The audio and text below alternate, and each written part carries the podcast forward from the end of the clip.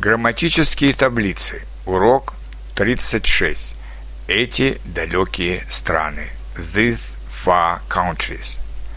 Посмотрите на таблицу склонения «эти» во множественном числе.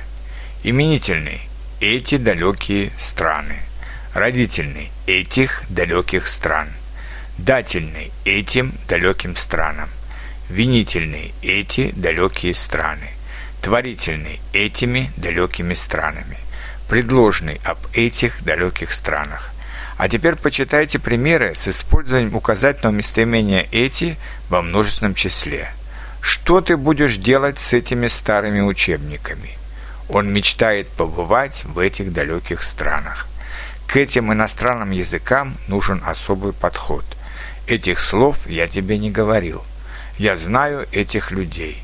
Эти люди говорят на 6 иностранных языках.